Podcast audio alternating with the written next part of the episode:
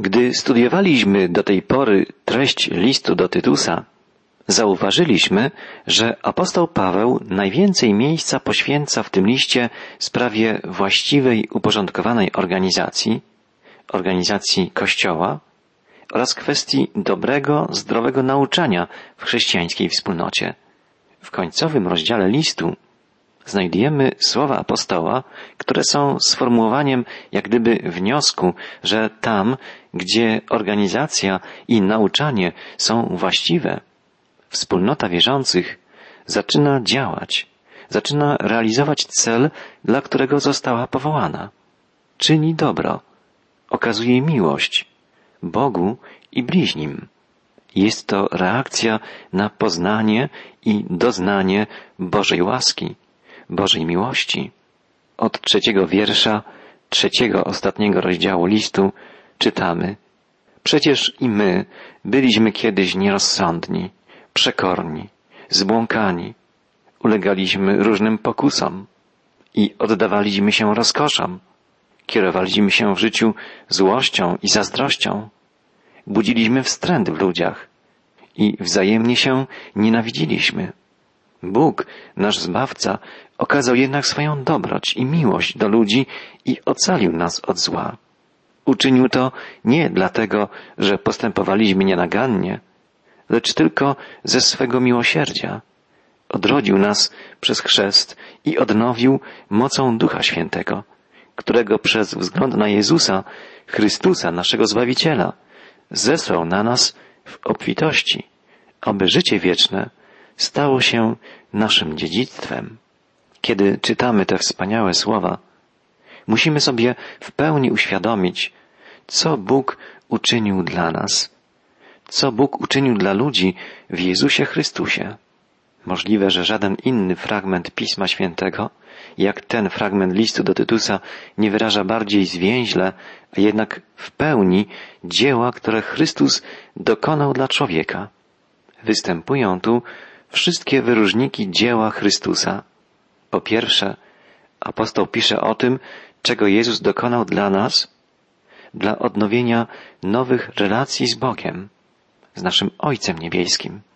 Zanim przyszedł Jezus, widzieliśmy Boga jako sędziego, jako króla, przed którym trzeba stać w trwodze, przed którym ludzie truchleli, jako majestatycznego władcę, do którego mogli odnosić się wyłącznie ze strachem.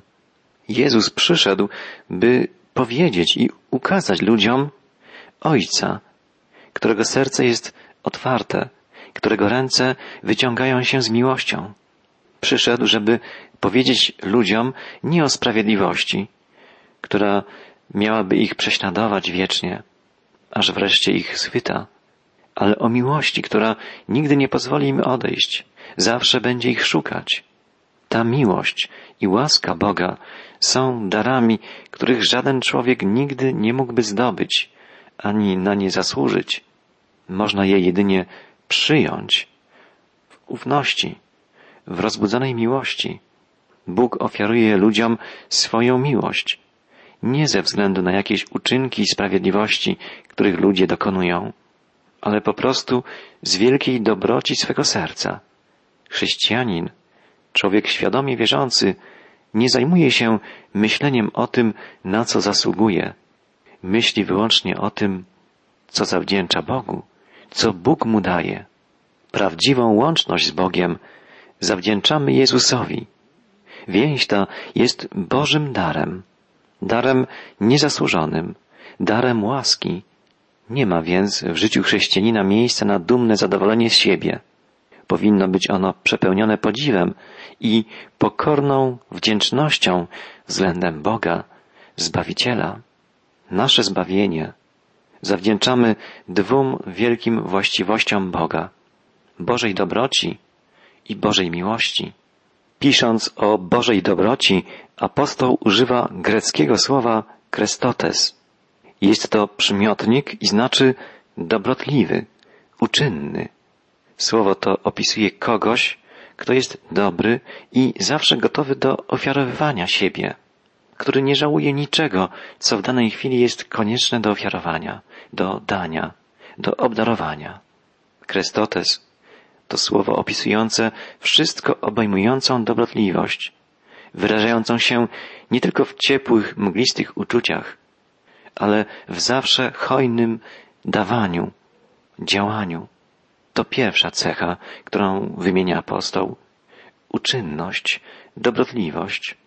Druga cecha to Boża miłość. Użyte w oryginalnym tekście listu słowo greckie to filantropia. Tłumaczyć je można jako umiłowanie człowieka. Grecy wiele rozmyślali nad tym wspaniałym terminem. Używali to słowo na oznaczenie dobroci człowieka w stosunku do innych równych sobie, dobrotliwości króla wobec swoich poddanych, współczucia dobrego człowieka wobec tych, którzy znaleźli się w nieszczęściu, a szczególnie współczucia prowadzącego do złożenia wykupu za kogoś, kto dostał się do niewoli. U źródeł tych pojęć nie leży żadna zasługa człowieka, ale dobrotliwa uprzejmość i miłość do człowieka, która jest w sercu Boga. Ta miłość i łaska Boża przekazywane są ludziom poprzez Kościół Chrystusowy. Zawierają się już w sakramencie chrztu, ale przychodzą na wielu innych drogach. Bóg nie ogranicza siebie swoimi sakramentami. Raczej chodzi tu o to, że drzwi do miłości i łaski Bożej otwierają się poprzez żywy Kościół Chrystusowy. Ważne jest świadome porzucenie jednej drogi życia i wkroczenie na inną, nową drogę. To właśnie podkreśla apostoł. Podobnie zresztą czyni niemal we wszystkich swoich listach. Na przykład do wierzących w Koryncie pisze Jesteście obmyci, uświęceni, usprawiedliwieni w imieniu Pana Jezusa. W liście do Efezjan apostoł pisze, że Chrystus umiłował Kościół, aby go uświęcić, oczyściwszy go kąpielą wodną przez Słowo. Oczyszczająca i stwarzająca na nowo moc Boża objawia się ludziom w chwili pojawienia się w ich sercu wiary. Dlatego apostoł Paweł używa tu dwóch słów. Mówi najpierw o odrodzeniu. Słowo to niesie ze sobą wiele skojarzeń. Na przykład, kiedy Żydzi przyjmowali prozelitę do swej społeczności, traktowali go na początku jako małe dziecko, tak jak gdyby narodził się dopiero. Jego życie rozpoczęło bieg od nowa. Często używali też tego słowa Pitagorejczycy. Również stoicy używali tego słowa. Wierzyli, że co trzy tysiące lat świat się wypala, po czym następuje odrodzenie, narodzenie nowego świata. Również uczestnicy pogańskich misteriów przechodzili przez odrodzenie dla wieczności. Ale w naszym wypadku chodzi o to, że dla człowieka, który przyjmuje Chrystusa jako Zbawiciela i Pana, życie naprawdę zaczyna się od nowa. Człowiek taki przeżywa nowość życia, którą da się wyrazić jedynie poprzez określenie nowego narodzenia. Jest to tak, jak gdyby dotychczasowe życie postarzało się, zużyło i wyczerpało.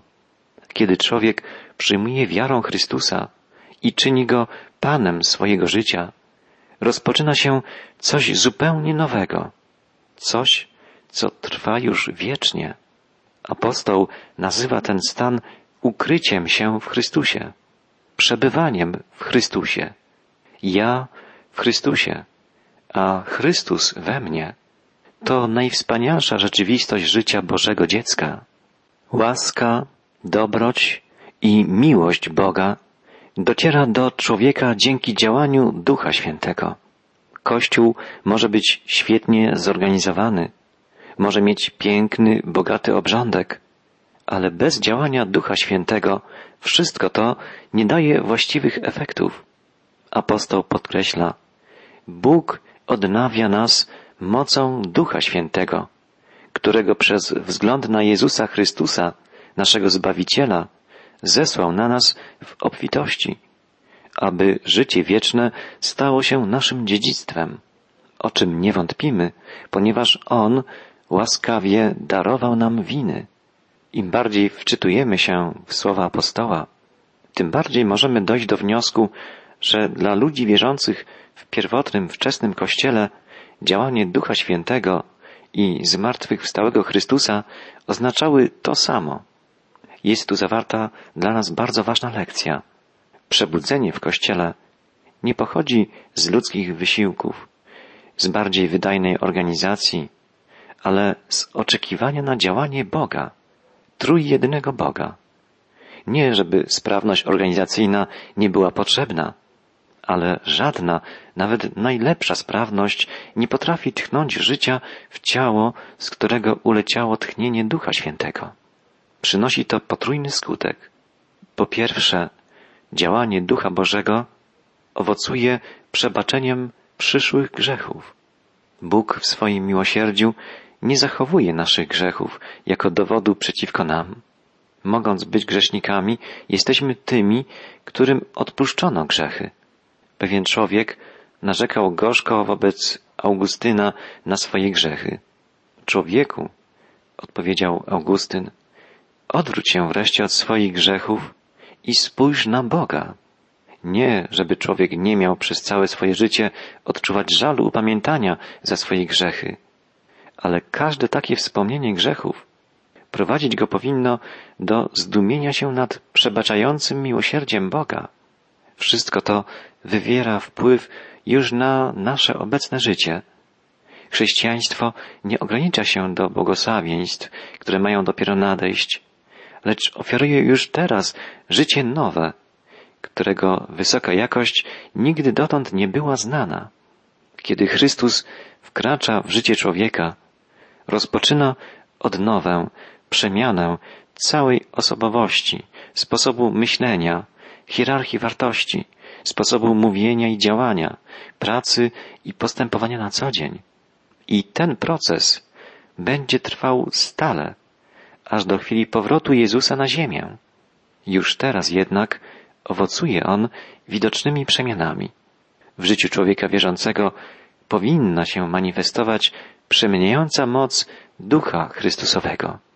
Po przedstawieniu tej fundamentalnej prawdy o zbawieniu poprzez wiarę danym człowiekowi w Chrystusie z Bożej łaski, apostoł Paweł tak pisze dalej do Tytusa. To stwierdzenie jest wiarygodne. Polecam Ci więc ściśle się jego trzymać, aby wszyscy wierzący w Boga mogli całą uwagę poświęcać na gorliwe spełnianie dobrych czynów, bo to jest dobre i potrzebne ludziom. Nie wdawaj się w głupie spekulacje, badanie rodowodów, ani w spory i utarczki prawnicze, bo to są rzeczy niepotrzebne i jałowe. Człowieka, który wywołuje rozłam, napomnij raz i drugi, a jeśli to nie poskutkuje, unikaj go, bo przekonałeś się, że jest przewrotny, a trwając w grzechach, sam wydaje na siebie wyrok. Apostoł podkreśla teraz potrzebę działania chrześcijańskiego i niebezpieczeństwo pewnego rodzaju sporów, podziałów, niepotrzebnych dyskusji. Użyte tutaj słowo w tekście greckim, że chrześcijanie mają celować w dobrych czynach, jest tłumaczeniem greckiego określenia prostastai, oznaczającego dosłownie stać przed czymś. I było ono używane na przykład wobec kupca stojącego przed swoim sklepem, który głośno zachwalał swoje towary. Cała wypowiedź apostoła może tu oznaczać jedną z dwóch możliwości. Stanowi albo polecenia, by chrześcijanie uczestniczyli jedynie w pożytecznych i uczciwych zajęciach, były bowiem takie zajęcia, których porzucenie było wymagane przez wczesny Kościół przed przystąpieniem do wspólnoty. Chodziło o niegodne, nieprawe zajęcia, ale najprawdopodobniej chodzi tu o coś znacznie szerszego o to, iż chrześcijanin powinien uczestniczyć w dobrych dziełach, pomocnych i pożytecznych dla innych. Druga część tego fragmentu ostrzega przed bezpłodnymi dyskusjami, przed sporami. Greccy filozofowie spędzali czas na roztrząsaniu bardzo misternie tkanych problemów. Rabini żydowscy także spędzali czas na budowaniu myślowych spekulacji pouczających genealogii postaci Starego Testamentu na przykład. Pisarze żydowscy Uczeni w piśmie spędzali długie godziny na dyskutowaniu, co wolno, a czego nie wolno czynić w sabat i co czyni człowieka nieczystym. Zawsze istnieje niebezpieczeństwo, że człowiek, dyskutujący o religii, uzna siebie za bardzo religijnego. Bywają grupy dyskusyjne, które spierają się dla samych dyskusji.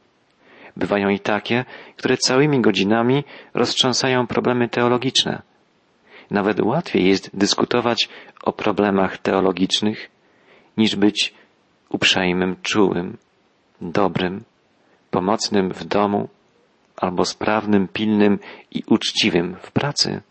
Apostoł podkreśla, że trawienie czasu na głębokie rozważania, dyskusje, kiedy czekają wszyscy na wykonanie podstawowych obowiązków chrześcijańskich, życiowych, to żadna cnota, żadna zaleta.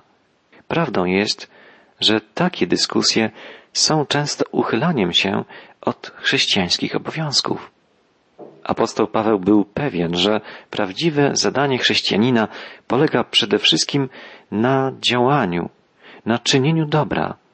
To wcale nie oznacza, by nie były potrzebne chrześcijańskie dyskusje i rozmowy.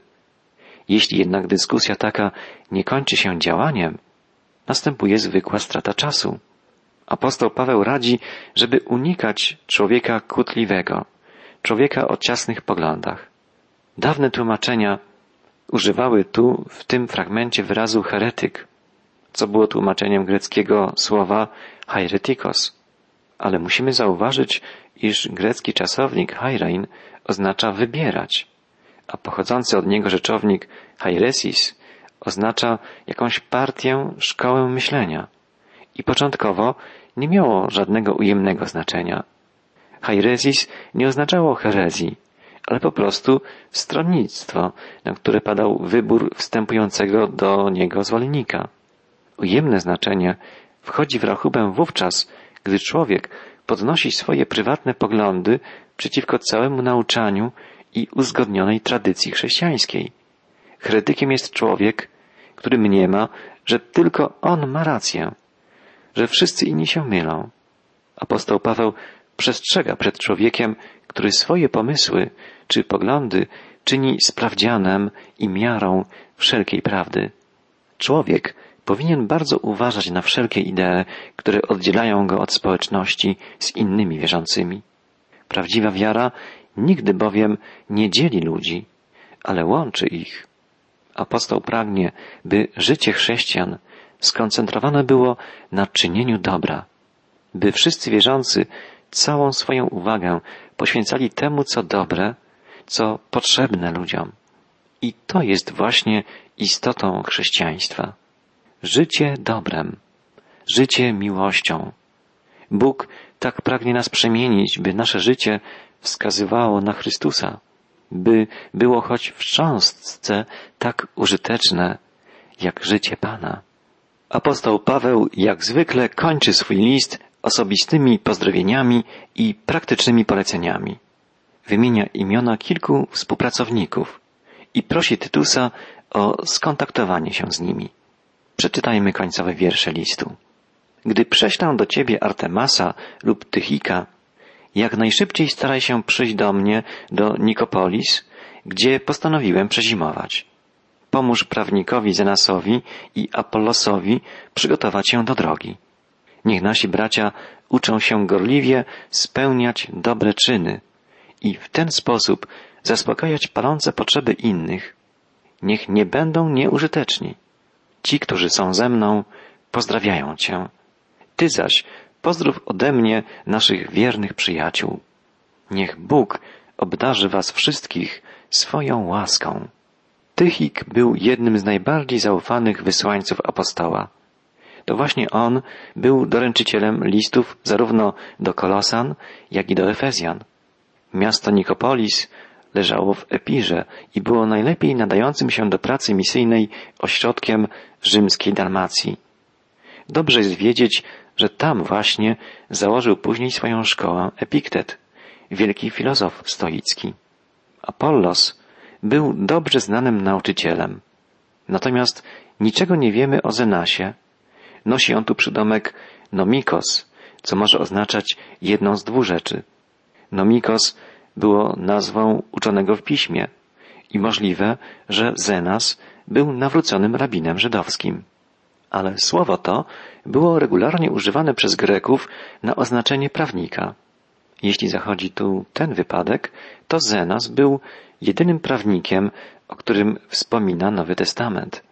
Ostatnią wskazówką apostoła Pawła jest obowiązek praktykowania dobrych czynów poprzez życie na co dzień, aby chrześcijanie stali się na tyle niezależni, by mogli pomagać drugim, znajdującym się w potrzebie. Chrześcijański pracownik pracuje nie tylko po to, by wystarczyło mu dla siebie, ale by mógł podzielić się z innymi.